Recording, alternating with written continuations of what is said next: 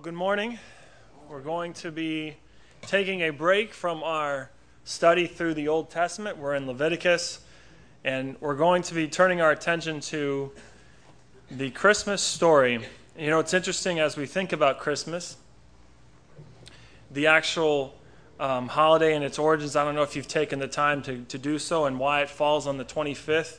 Um, you know, there's a combination of uh, winter solstice, somewhat of a pagan holiday, and some of the third century um, early, maybe Catholic Church, and some of those church leaders got together and decided um, they would count back the days. And, and it's very interesting. Even the things that we put into our homes, you know, there's a story and in, in, in all those things. And it's pretty interesting, but, you know, it does remind us um, of the incarnation, right? It's a very significant event whether um, it happened, which it seems like it didn't happen on the 25th of December, but in any case, this is the time to remember.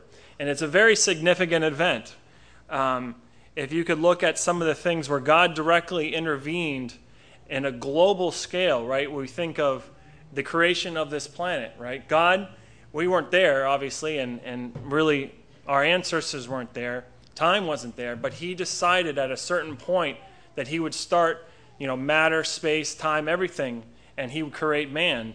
And so he interjected that, right? But here's a time where that same creator would enter into our world, right? And allow himself to be touched and to be talked to and to lean on his chest and to ultimately, right, to abuse him and to pluck the beard from his face, to lay hands on him in a violent way.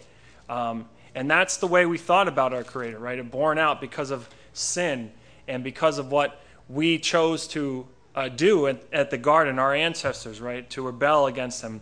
It says of us that everyone born in this world is, um, is fallen short of God's glory. They're not perfect, right? And so as a result of that sin, God would ultimately re- redeem mankind, bring him back to himself by the entrance of the Son of God, the Lord Jesus Christ, right, as he's known here on earth. So, what we'd like to do is, as we're considering this, let's turn to Philippians and just as our opening verse. We'll try to get through this as quickly as we can, um, given the time. But we're going to look at Philippians 2 in verse 8. These verses are often read for different reasons um, about the Lord Jesus. Um, and for good, for good measure, right? These are very powerful verses. But in verse 8 it says, In being found in the appearance of a man, he humbled himself by becoming obedient to the point of death, even the death of the cross. And what we want to look at is being found in the appearance as a man. It's the idea that he's, it wasn't that he, he began to exist whenever it was he was born, you know, four uh, BC or, or if you believe 0 AD, whatever it was, the uh, date that he came, uh, was born into this world, it wasn't that. He's always existed. The idea is being found in a, in a state that he did not exist before. And so the Son of God now has entered into a new state. He's always existed, he's always God, but now he's 100% man since the event of the incarnation. So, what we want to look at is where certain things that we learn. Jason, I might need to get you to advance this if this thing doesn't work. There you go. Uh, what we learn about the Lord Jesus entering into the world. There's, we're going to look at four different things. There's many of them there, but our key phrase is being found in the appearance, coming into the world, or, or, or being found, something to that measure. And then we're going to look at four things that he has accomplished by his entrance into this world. You know, he's going to be coming again right? He's appeared for the first time, but his second appearing is going to be vastly, vastly different. And all I'll say about that is that it's going to be something out of a, out of a horror movie, as we would think of apoc- apocalyptic type, right? Slaying, wiping this planet clean of evil, right? It says this that in Isaiah, and I can't wait till, Lord willing, till um, the next month. You know, Randy Amos, I heard he's going through Isaiah but a, a, lot of the chapters are dedicated to the second appearing of the Lord Jesus, who's going to scour this planet of evil. No more. Anybody that's part of that is going to be scoured from the face of the planet, right? And ultimately fight, face ultimate judgment, separation from God, and eternity in the lake of fire. But what we learn about the Lord Jesus, first thing we learn about him is we heard some quotations this morning. 1 John chapter 3 and verse 5. It says this. Now I'll be if you'd like to turn, that's up to uh, I'll leave that to you, but I'll be turning rap pretty quickly as we're trying to fit this in, and I'll be reading this if you'd like to follow on. It says this, and you know that he appeared in order to take away sins, and in him there's no sin. And so there's our phrase. He appeared in order to take away sins. We heard this morning, if you were part of the meeting, it says in, in, in Psalms 103, it says that God has separated your transgression as far as the east is from the west. Now, if anybody can map that or see how long that is, right, the idea is, is that it's the, the minute you start going east, right, you can continue going east around this planet. But if you take it just on this planet, take it in a universal scale, right, how long is the universe? Well, we don't quite know. We think there is an end, right? But as far as the east is from the west, that's how far he separated our transgressions to get an idea. So he appeared, it says this, um, to take away sin. But it says as in him is no sin. In him is no sin. Peter says this, and it's a quotation from the Old Testament, is that he says that we examined him, and what we found is that there's no guile in his mouth. The idea of guile is craftiness. Craftiness. That's something I think every person possesses, right? We try to scheme and we try to work our way through. Even I, I, find myself even guilty of this at work, you know, trying to position myself so I can get the favorable schedules or the lunch times, whatever it is. It's craftiness. And Peter says that under close scrutiny is, the, is what it means. Under close scrutiny, we examined him, and there was not even craftiness found in his mouth. Um, when we think of craftiness, what does that make you think of? Thinks of the devil, right? It says he came with craft, right? And his intentions weren't quite clear to, you know, Eve and to Adam, but he came with craft and deceived man and seduced them to sin. But of the Lord Jesus, it says that in him was no sin. We'll come back to that uh, later, but uh, let's go to Titus 3. Just a couple chapters over.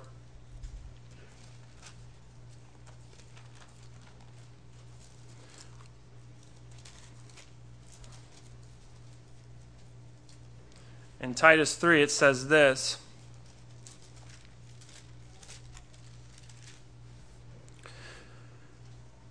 But when the kindness of our of God, our Savior, and his love for mankind appeared, he saved us, not on the basis of our deeds, which we have done in righteousness, but according to his mercies, by the washing of regeneration and the renewing uh, uh, by the Holy Spirit. When the kindness of God, our Savior, and his love uh, for mankind appeared. And so there it is, reference to an event. Now, this is talking about uh, the kindness and his love, and his, I, I label this as merciful. He's merciful. But what would be identified of the Lord Jesus, right, is merciful. And in Psalms, there's great chapters dedicated to the mercies of the Lord. I will sing of the mercies of the Lord. Um, Solomon wrote, and I believe it's in Song of Solomon or uh, Lamentations, that his mercies are new every morning. Every time I wake, there's new mercies for me. His mercies and his love are never exhausted. If you can imagine that. But it says here in particular, when it appeared, when this appeared, right? God is love, it says the, of the, uh, uh, in, in the book of John, it says that God is love, right? And when it appeared, it did something, right? It, it, it saved us uh, not on the basis of the deeds what we've done in righteous, but according to his mercies, right? So here he is. He appears on the scene. God is love. God is merciful. The kindness of our Lord, uh, of, God, of our God, our Savior, and his love appeared for all mankind, and he saved us. Now we have to mention this that who's this us, right?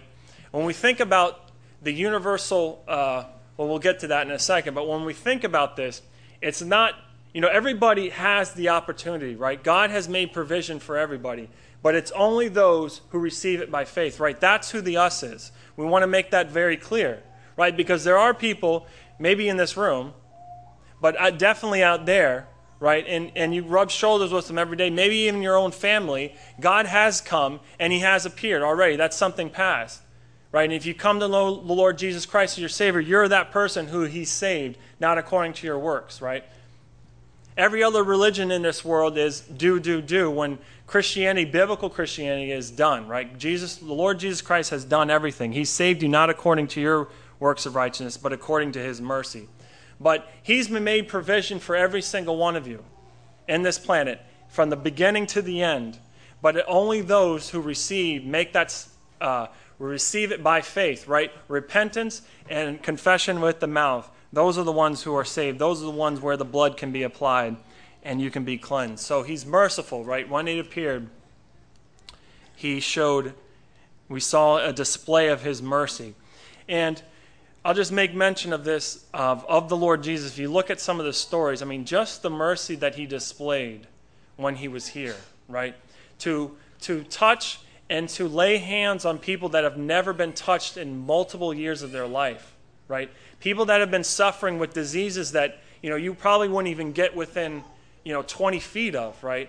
Leprosy, skin falling off. But here's the Lord Jesus laying hands, the creator, right? who's formed them before they even had a conscience. He formed that person. He knew everything about them, not just their anatomy, but who they were and how to speak to their heart. He touched them, right? He's merciful. And I think of, of Isaiah.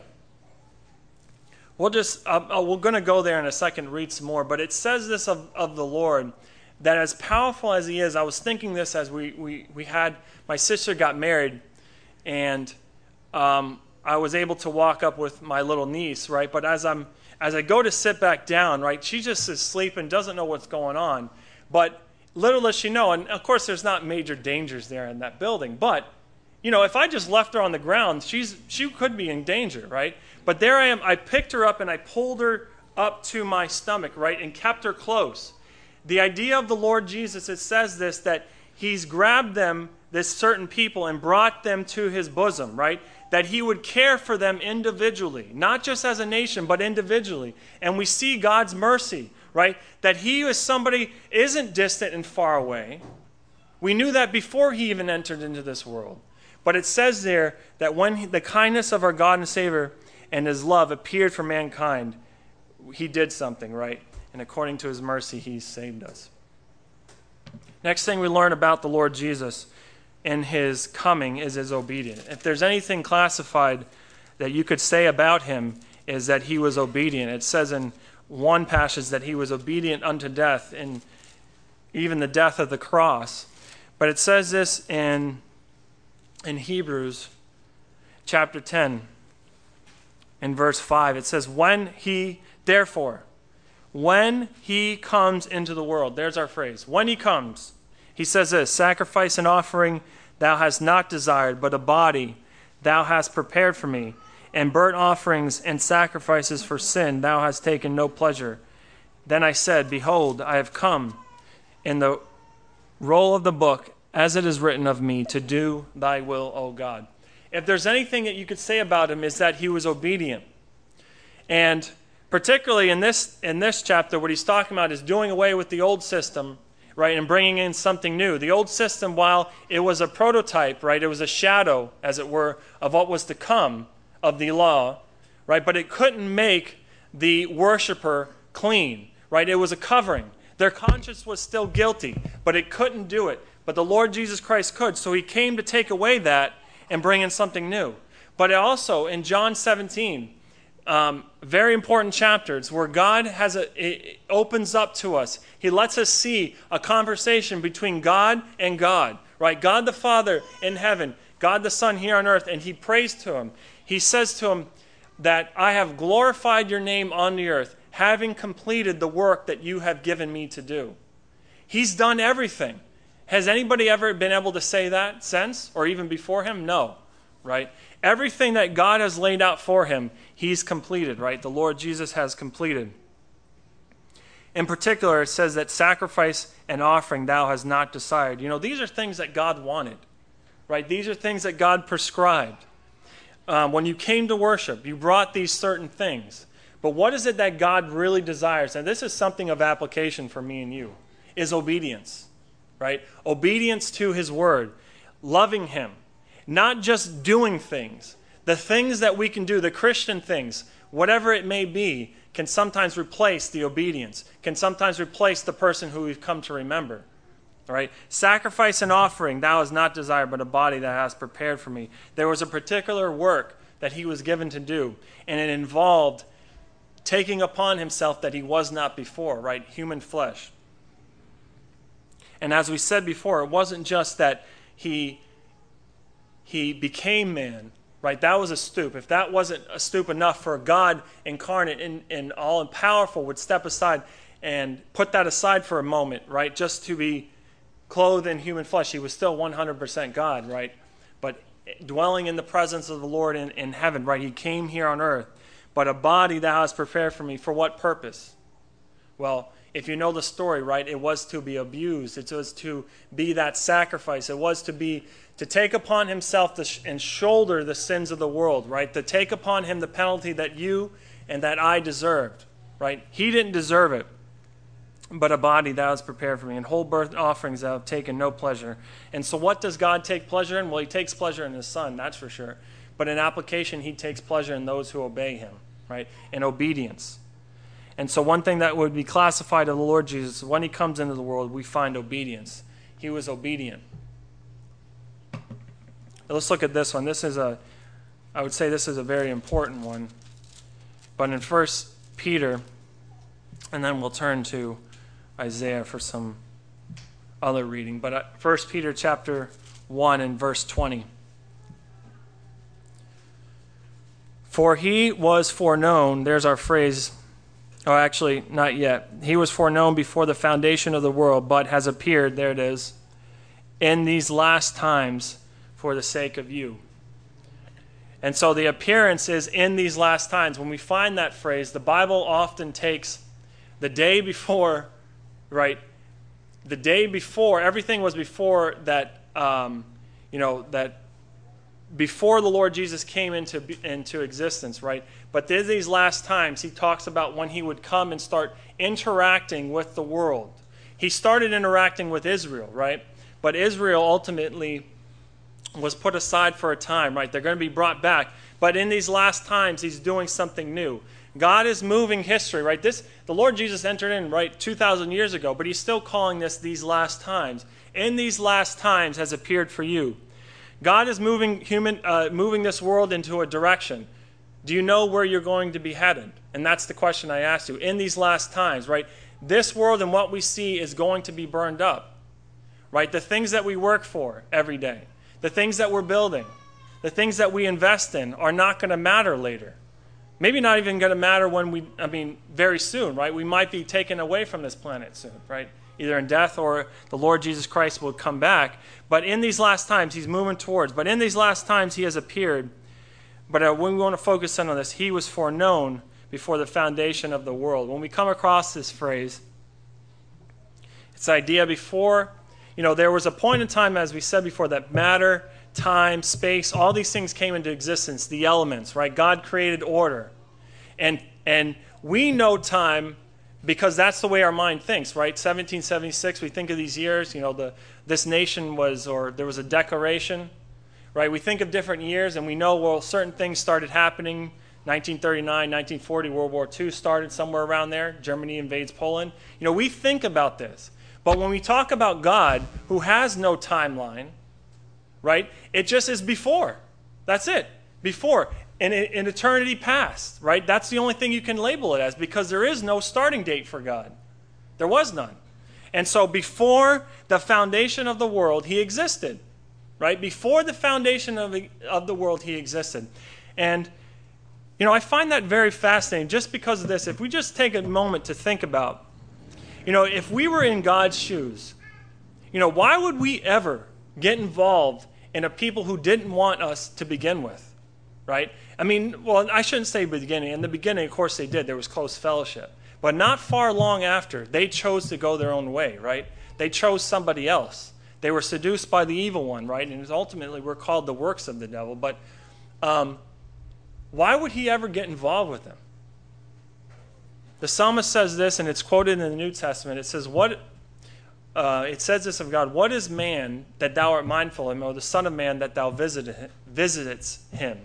And the idea is, is why do you direct your thoughts towards him, and why would you even dare to mingle in his affairs? Why would you even get involved? A powerful God who has always existed, why would he even get involved? Well, it's his character. Looking at Isaiah, very, very pow- powerful chapter. We're just going to read I just like to read a couple verses, but chapter 40, I mean, talking about the greatness of God. We'll read that verse that I made allusion to, but here in, in chap, uh, chapter 40, verse 10, it says, Behold, the Lord God is, will come with might, with his arm ruling for him, and behold, his reward is with him. This is, a, this is quoted in, in Revelation and his recompense is before him. Like a shepherd, he will tend his flock, and in his arms he will gather the lambs, and he will carry them in his bosom, and gently lead the nursing ewes. I mean, what? I mean, what a gracious God, right? As powerful as he is, he would gently lead those who have gone astray, right? We learn a couple things. It classifies us as sheep. I haven't been around well, animals in general that much to understand how they act, but what I can read about them is that sheep are very stubborn right? Sheep want to do their own thing. And there needs to be a shepherd, not just a shepherd that's, you know, going to break their legs to bring them back. And sometimes things have to be hard on them to learn a lesson, but somebody that would deal gently with the animal.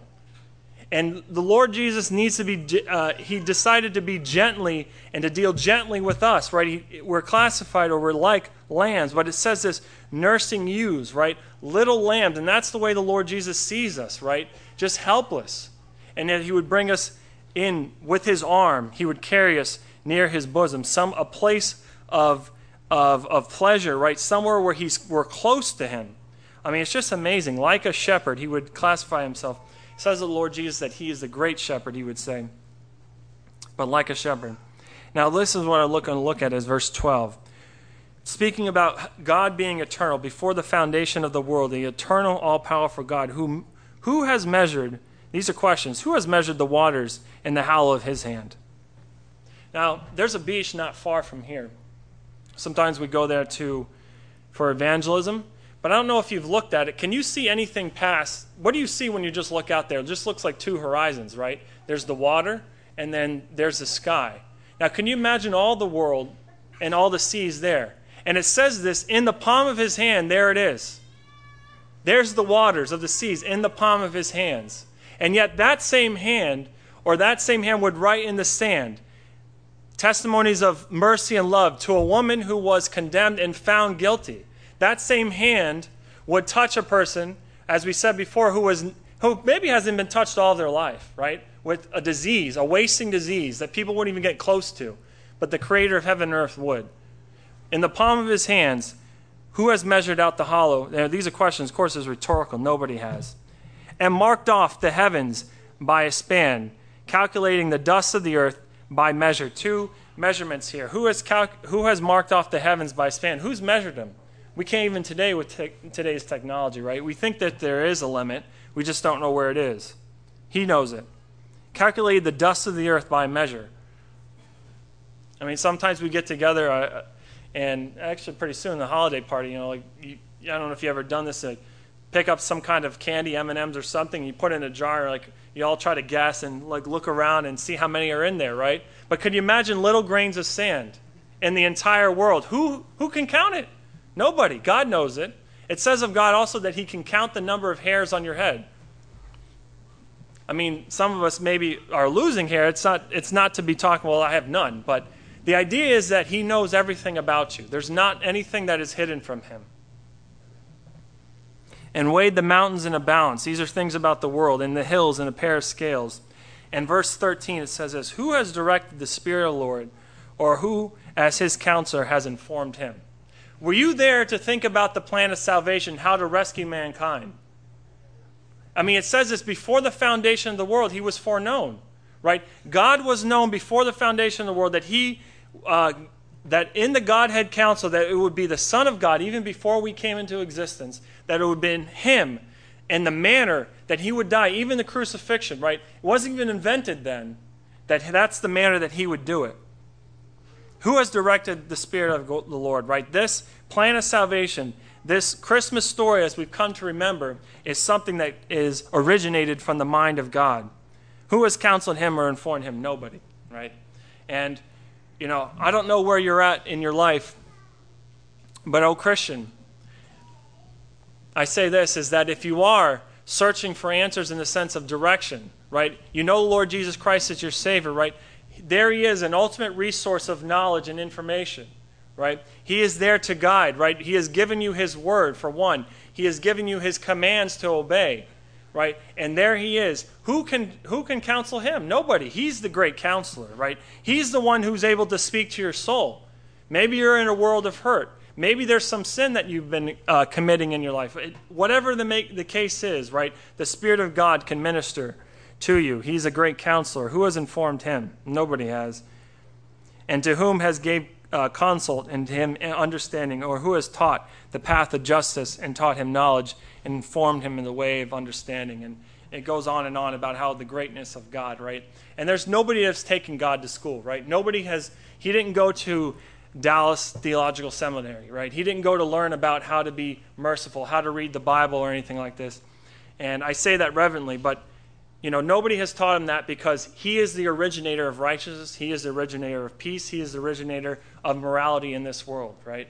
And so, um, God is the originator of these things, and the greatness of it, as great as he is, and as marvelous as he is, somebody who is personable, somebody who wants to be involved in individual lives and would bring healing ultimately from sin, right? He has made the way clear, right? He has made the path clear by the entrance of the Lord Jesus Christ and his death and his burial and his resurrection.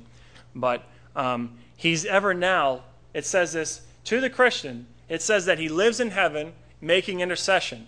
The high priest was somebody not only that went before God and represented the, the people, but he was somebody who could teach the other priests and the other people, right? The ways of God.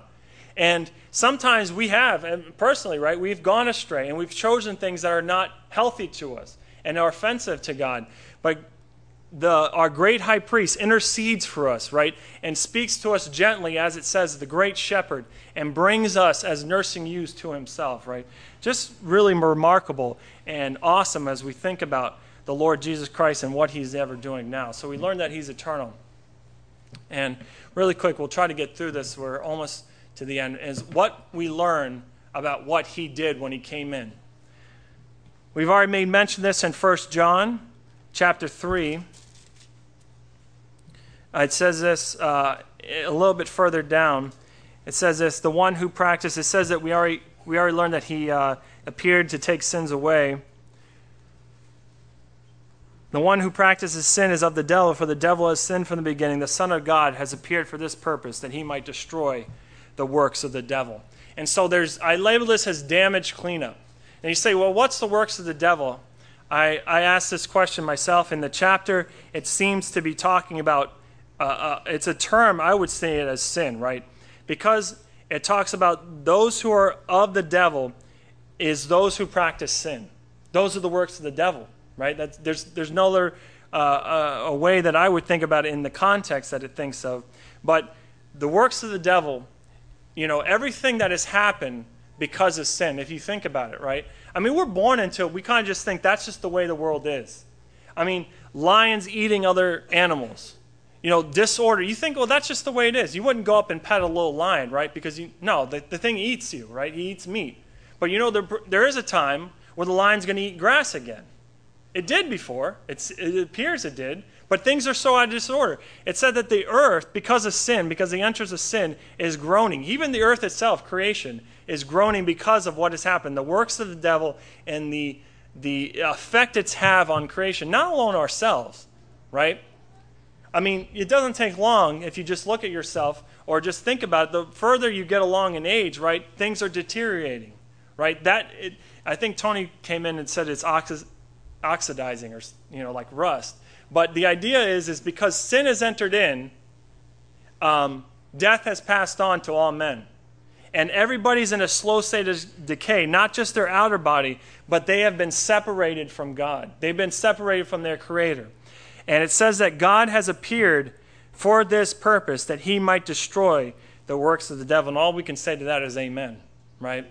I mean, amen. He's come to destroy these things, to damage cleanup. He came to clean up everything that has happened, the things that we brought upon ourselves. Not the things that he did, right? He didn't come in to apologize about things. It's the things that we did. I mean, can you imagine that? I mean, could you imagine? I mean, I, I just think of a, a, simple example. I mean, the owner and the CEO of our company, Frank Sacco. I mean, could you imagine? I just I made a mistake actually this week on something, and could you imagine that Frank Sacco would come in and then to fix something that he probably doesn't even know about for one thing, but I mean, just the fact that he would do that, I'd be like, whoa, you know, this guy really does care about not just the company, but people, you know. He, he wants to try to help me, but God, the Lord Jesus Christ, appeared for this purpose to destroy the works of the devil. Amen to that. Damage cleanup. What else did we learn? Can, the canceling of death and introduce, and induction, introducing of life. It says this in 2 Timothy, one passage over. It says in verse 10, but he has now been revealed. Um, but now has been revealed. So now it has been revealed. What has it? By the appearing of our Savior, Jesus Christ, who abolished death, number one, brought life and immortality to light through the gospel. We were just talking about life, light this morning. But he did two things abolish death, right? He brought to naught death meaning that death now has no reign over you. Those who are in Christ Jesus. Can you imagine a life like that? Well, you say, well, I still do die. But we're talking about right now, there's, you can experience, right, life. He's given it to you. Not only eternal life, right, but one day He's going to change the body that you will live. This body will be done away with. The body will be prepared for heaven, a body that will never die. But He's done away with death right? And all its fears and all its sorrows. He's abolished it.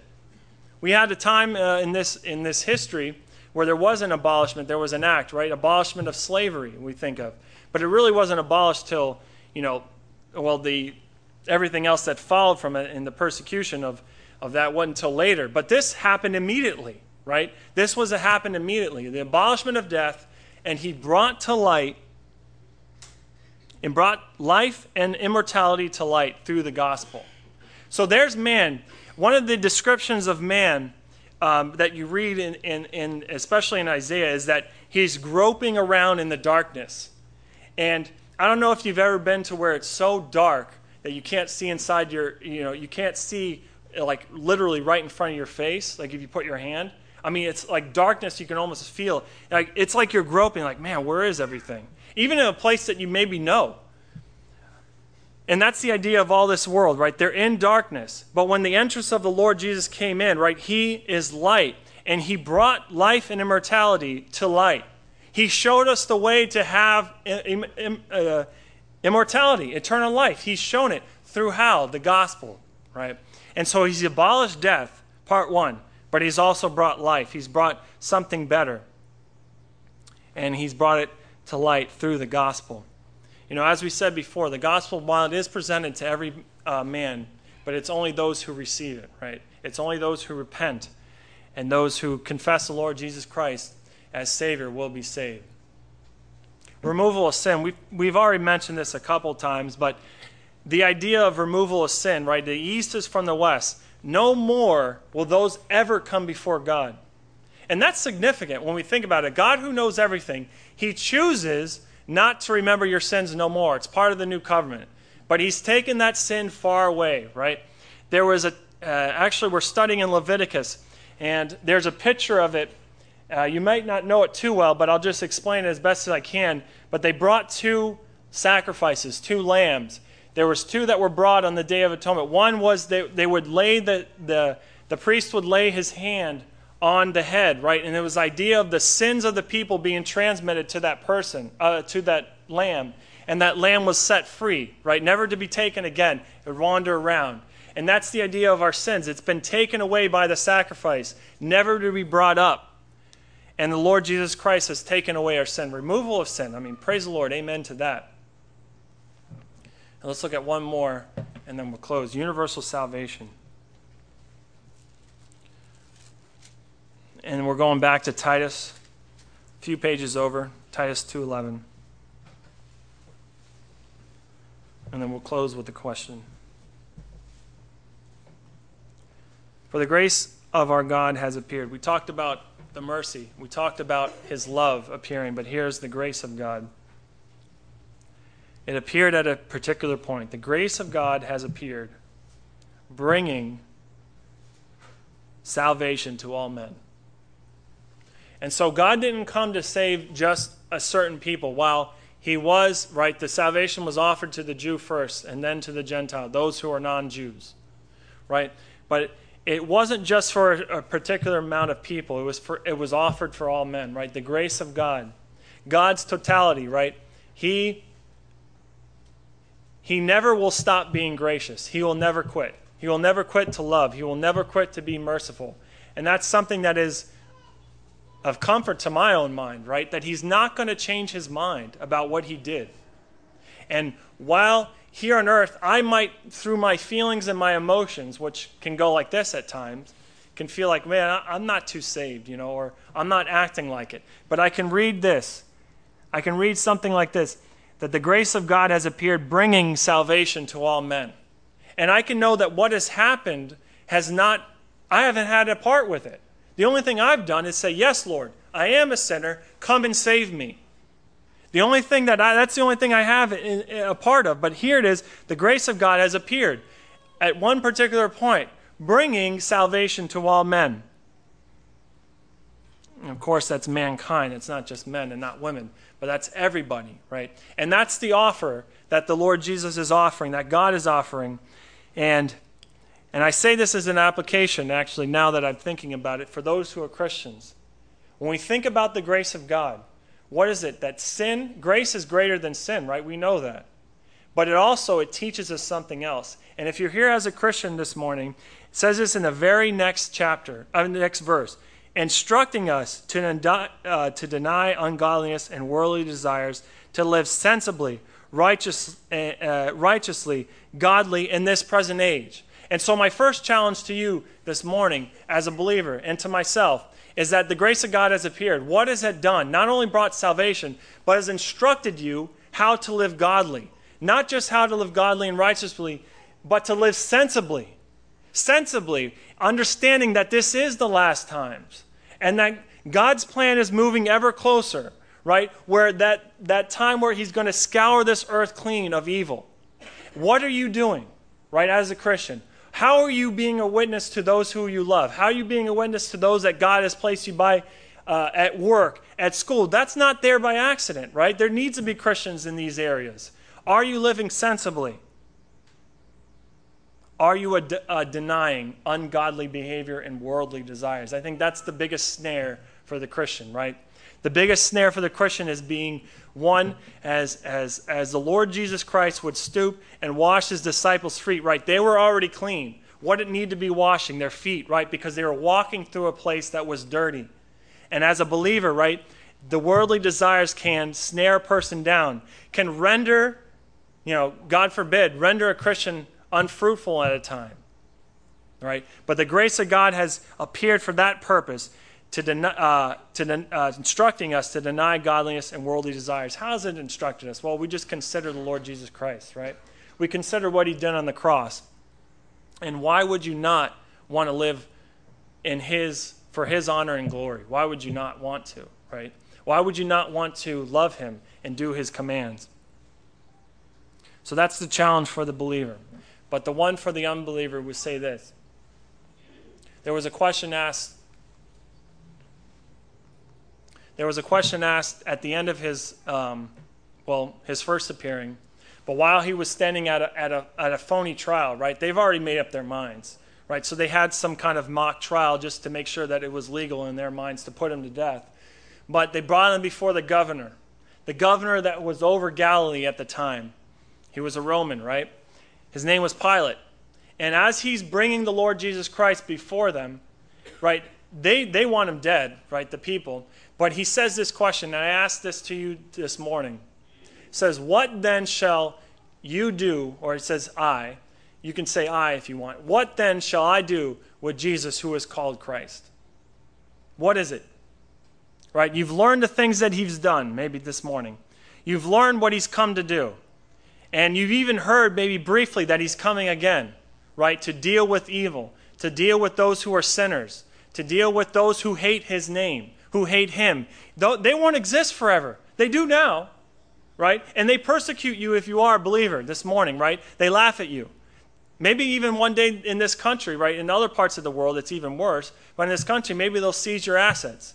Maybe they'll close you down. You can't speak that name in this, in this job place anymore, right? Maybe you'll lose your job. Whatever the case is. But one day, just commit that to the Lord, right? Continue living for Him. Because one day He's going to do away with evil. No more. So, what then will you do with Jesus who is called Christ? Right? He didn't come just to give us, you know, just for us to have this kind of holiday where we can think about gifts and, and giving gifts to different people. Right? He came for a particular purpose, and that was to do the Father's will. Many things. Right? To do the Father's will, but ultimately to die on a cross and to save mankind and bring them back as that great shepherd back to himself. But it's those who are willing and those who obey him. Um, in the, in the way of repentance, right? Repentance and confession with the mouth, and then you will be saved. So, what then shall you do with Jesus who is called Christ? Let's close in a word of prayer. Our Father, we just thank you for this day. We thank you for this brief time that we can just look into your word. And Lord, we, are, we just marvel as we look back over this story that the Lord Jesus Christ, the Son of God, would enter into this world and that he would care for uh, such miserable sinners as us but we thank you that it's not about us, it's about him. And we've come to remember him this morning in his death, but also we've come to celebrate him uh, in, his, in his birth, Lord, in his entrance. We think one day that he'll be coming back, Lord, in, in a vastly different way, uh, not in humbleness, but riding on the horse of victory and slaying people with the breath of his mouth. We think, Lord, I just pray that none of here would ever have to experience that, that would not have to see that, but that they would come to you in, in repentance and confession that you are Lord and that they were to receive your Son as Savior and that they would be saved today. Pray for your blessing on this day. In Lord Jesus' name we do pray. Amen.